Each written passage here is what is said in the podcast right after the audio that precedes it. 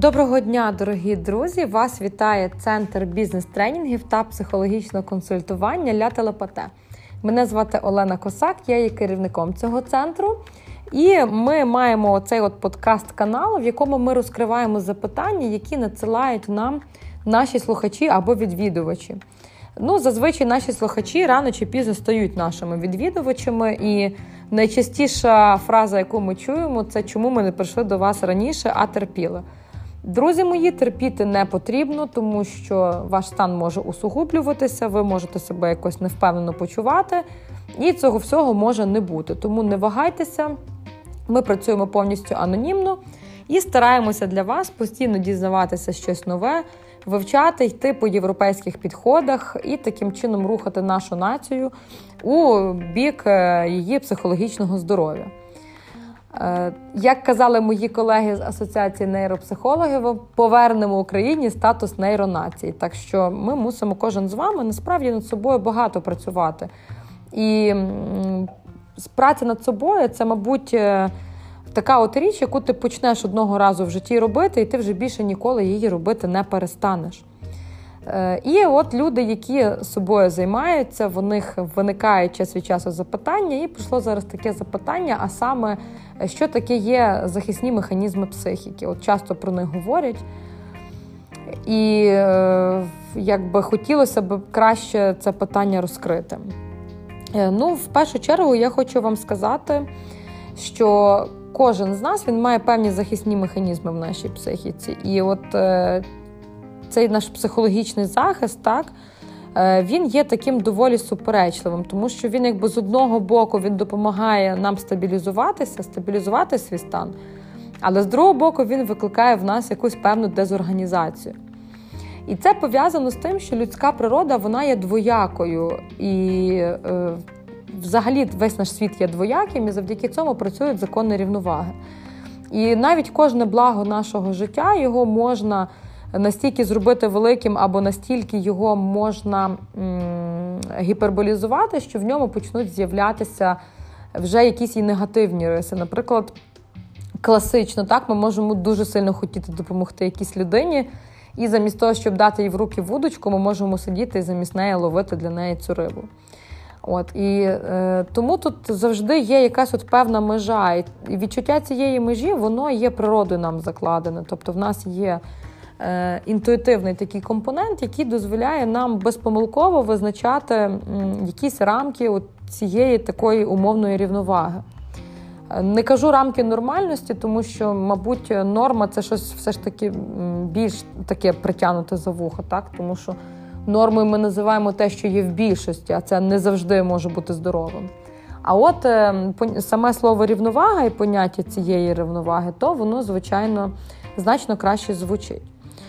От І е, от ці от психологічні захисти, їх е, про їхню присутність почали вже давно здогадуватися і пробували їх по-різному описати. Ну, В першу чергу, це, звичайно, що Фройд. Він взагалі зробив досить великий внесок е, в це питання. Далі Анна Фройд, далі Отто Фенігель, Ненсі Маквільямс, наша з вами сучасниця. До речі, в грудні буде її всесвітній вебінар, і ви можете також долучитися його послухати. Е, ця дослідниця зробила дуже великий внесок е, взагалі в розвиток сучасної психотерапії. Ну, Карл Роджерс та інші. До речі, я от зараз з вами розмовляю і посилаюся на дуже прекрасну, дуже цікаву книжку, яка є прям такою от вижимкою, такими от вершками е, із психологічних різних напрацювань. Її написала для нас психолог-консультант Ірина Степанівна Андрушко. Е, Ірина Андрушко вона має свою сторінку на Фейсбуці. Підписуйтеся на неї, і вона знімає і відео цікаві, і дійсно глибинно так дивиться на особистість. Це дуже цікаво і можна від неї чогось навчитися. І от пані Ярина написала.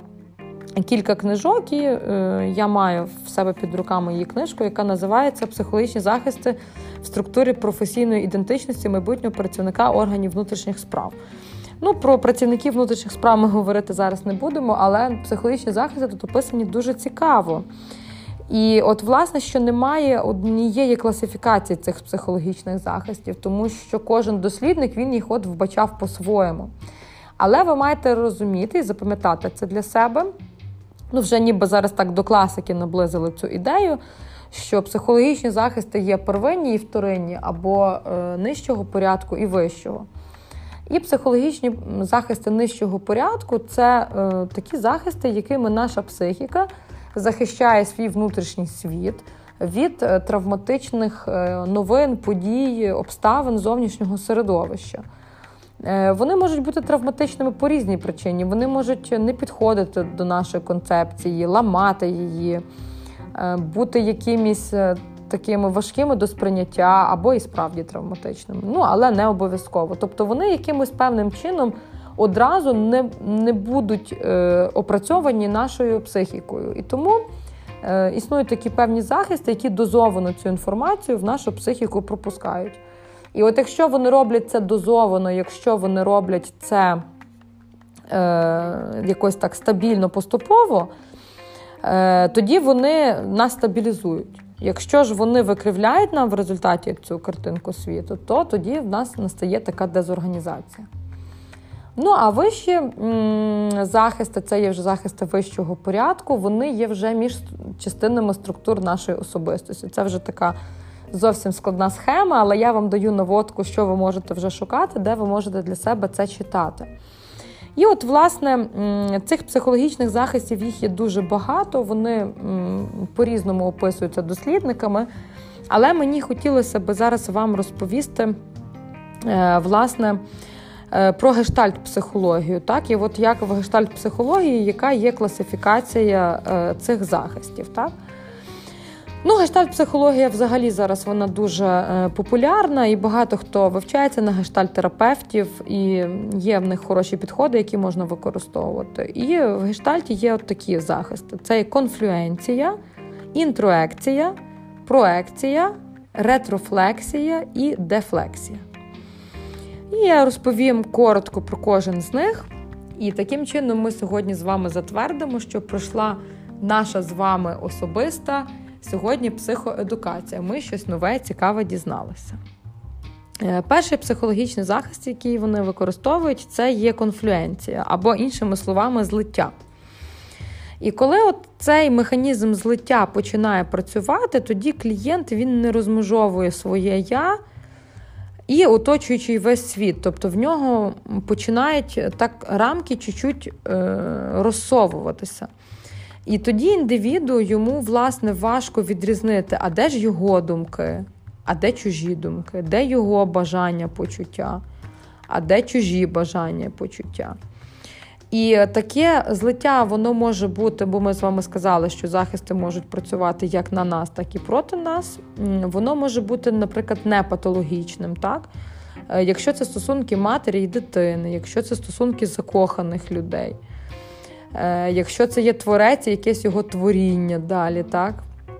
Е, тоді це не є патологічним станом. І от згадайте себе, коли ви виходили з одних стосунків і заходили в інші, причому що до будь-яких близьких стосунків е, це можна віднести, не лише до особистих, що якимось чином починає мінятися ваша картина світосприйняття, ваше бачення, ви щось нове починаєте думати переглядати свої погляди. Оце от, власне, відбувається це злиття, і ви з іншою людиною в процесі комунікації якби співставляєте свої системи координат, свої системи цінностей і виробляєте свою спільну. І тоді це злиття воно працює добре. А злиття працює погано, наприклад, якщо відбувається якась гіперопіка, так? якщо матір вона не може від себе віддиференціювати дитину, або якщо дитина е, виростає і вона має пройти якби сепарацію своїми батьками з тими, від кого вона залежить, і стати вже е, якби незалежною, так, е, повноцінною особистістю. Другий захист це є інтроекція. Це коли ми безоціночно сприймаємо, що хтось почуває, які в нього є думки, які в нього є внутрішні установки. так? От, ну, Звичайно, що таким прикладом найбільш ранніх наших інтроектів та, це є батьківські повчання. Тобто, от що нам батьки кажуть, ми це засвоїмо ще без критичного якогось критерію. Так? Ми е, засвоїмо це так напряму, як нам це говорять. І, е, власне, оці от почуття, погляди, переконання, якісь норми поведінки, якісь оціночні судження, е, зразки поведінки інших людей. Е, вони, якби ми їх ототожнюємо з собою, так? А може бути і навпаки, та, що якщо вони не асимілюються до нас, тоді ця ваша інтроекція вона е, стає тоді чужою для нашої особистості. От, Є ще проекція. Проекція вона якраз йде на противагу інтроекції. Хоча, ну, взагалі-то не на противагу, а так як все в нашій природі носить такий двоякий характер, то в принципі це таких два ну, взаємодоповнюючих механізми. так? От, Тобто, десь де оця от межа між я індивіда, між його я та, і середовищем. І от ця межа вона починає якби совуватися в сторону більше середовища. Та? Тобто е, я переношу себе на середовище, власні помилки на середовище, відповідальність теж на середовище. От, Наприклад, нам може хтось не подобатися, він нас може дратувати, ми можемо якось не сприймати чи на нього гніватися. Але, власне, не через те, що він є такий, а через те, що ми проєктуємо на цю людину свої от власні почуття. От. Ну і людина тоді вона вже відчужує свої якості та, в процесі цього проєктування. Вона відчужує те, що її якби ідеальному я не властиво. І тому є така приказка, що задумуйтеся над тим, що вас дратує в інших, це так само є у вас. От, А наприклад, якщо людина не впевнена в собі, та, їй здається, що всі навколо це бачать тоді. Що от всі бачать, що вона не впевнена, що вона сумнівається. І, власне, при навчанні ораторству, якби людям забирається от ця думка. Та? Тобто людина тоді може збоку побачити, як інші виступають, чи там в записі себе, і побачити, що насправді збоку зовсім так не видно цього всього, як ми можемо собі думати. От, ну Є ще така ретрофлексія, так? Іншими словами, це є поворот на себе. Ну, Ретрофлексія це якщо потреби не можуть бути е, задоволеними, тому що вони блокуються соціальним середовищем. І тоді оця от енергія, яка мала би йти назовні, вона на себе спускається людиною. Е, ну і тоді, от, власне, е, є оці незакриті гештальти, так звані, так? тобто незреалізовані гештальти. І агресивні почуття виникають, людина мучиться, тоді всередині це тримає, якось не випускає, і така тоді саморуйнівна дія запускається.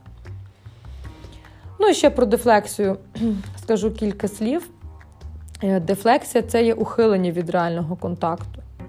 Тобто зовнішня, ніби зовнішньо виглядає, що взаємодія відбувається, але вона не має внутрішнього змісту. Ну, найчастіше так робить людина для того, щоб зняти емоційну напругу. Та? От е, Такі там світські розмови, така балакучість награна, знаєте, картина, ці от всі такі усміхнені, правильні, не, успішний успіх. Оце все туди. так? Якась ритуальна поведінка, наприклад, та, що там, шопінг туди ж теж відноситься. Тобто, коли людина от вдає, оце все показує, але вона уникає при цьому контакту, і це досить так можна від, відчути, та? що немає внутрішнього наповнення, немає внутрішнього змісту в цьому контакті. Е, Людина, яка е, має такі, таку схильність до дефлексії, вона все ж таки до останнього буде уникати цього безпосереднього контакту з іншими людьми. Але не тільки з людьми, а ще й з ситуаціями. Тобто вона не буде йти їх вирішувати, вона буде їх там кудись передавати або уникати, не буде в них вникати. І, відповідно, таким най... най... крайня точка та, цієї дефлексії це є ізоляція. І от е, вимушена ізоляція, вона якби також е, може в нас породжувати потім зворотню дію цього механізму. Та? Тобто, коли ми починаємо ми забуваємо цінність саме внутрішнього наповнення нашої комунікації і починаємо його е, ззовні тільки показувати, зовні е, його демонструвати, але по факту від нього ухилятися. І, звичайно, що ну, ні до чого доброго це не призводить в першу чергу до самої людини. Внутрішня напруга, е, відсутність контактів або е, погіршення соціальних контактів, погіршення соціальних зв'язків, воно, звичайно, що призводить до того, що людина е, замикається в собі і все одно потім опиняється в нас на консультації.